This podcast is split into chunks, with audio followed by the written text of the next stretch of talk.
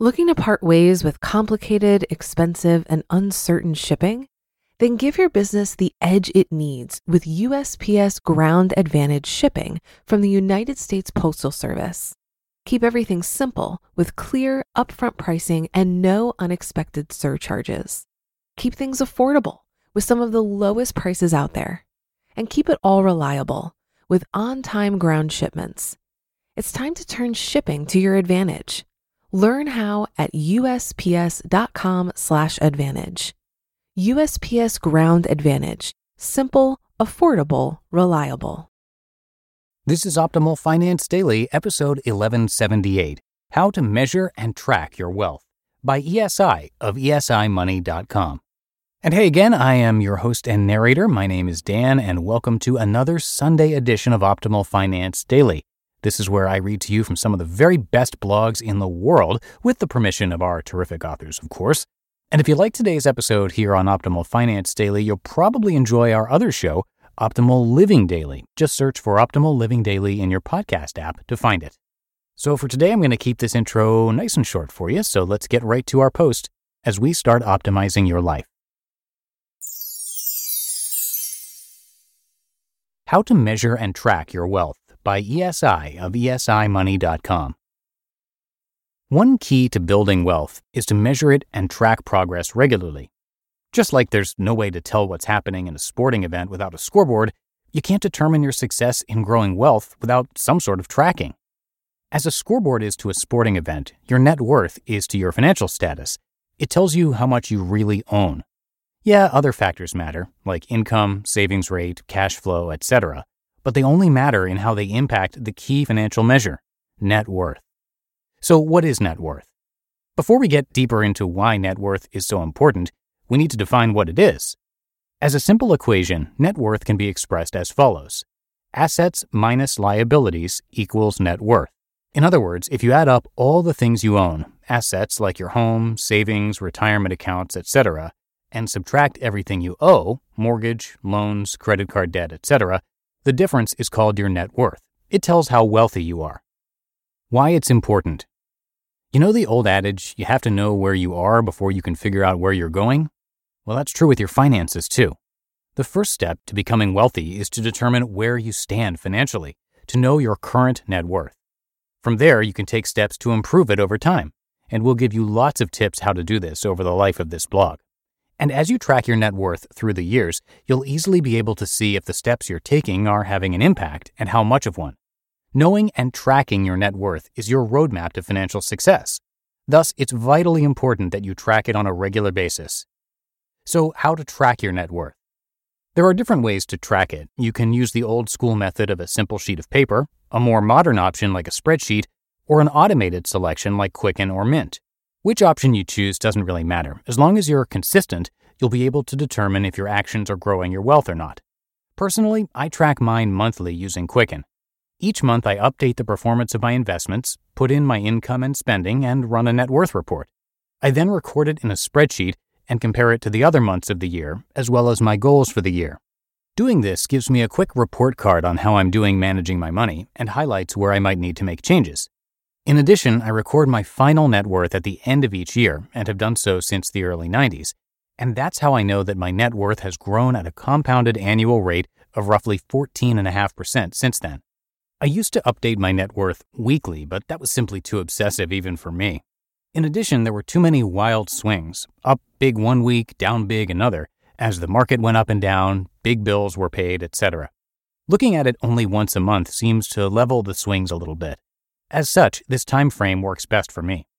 Monthly tracking is probably the most frequent you'd want to monitor your net worth. Any more frequently doesn't really give you enough time to see progress. Others measure their net worth quarterly or twice a year. I recommend that you check it every 3 months at the very least. Whatever your time frame, just be sure you review your net worth regularly. Income is important, but not the key. Before I round out this post, there's one issue that needs to be addressed because there's a lot of confusion about measuring wealth. Many people equate income with wealth, and they're not the same thing. Net worth and wealth are the same thing. Obviously, having a good income can help you grow your net worth, and you should work to make your income as high as it can be, in my opinion.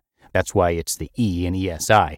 But your real wealth is what you keep, which means that in addition to earning a lot, you need to control your expenses, the S in ESI. Another way to look at this is that while having a good income will help you grow your net worth faster, you don't need a high income to amass a relatively high net worth. In fact, having a high income often doesn't lead to high net worth. And the main reason is those who make a lot tend to spend a lot.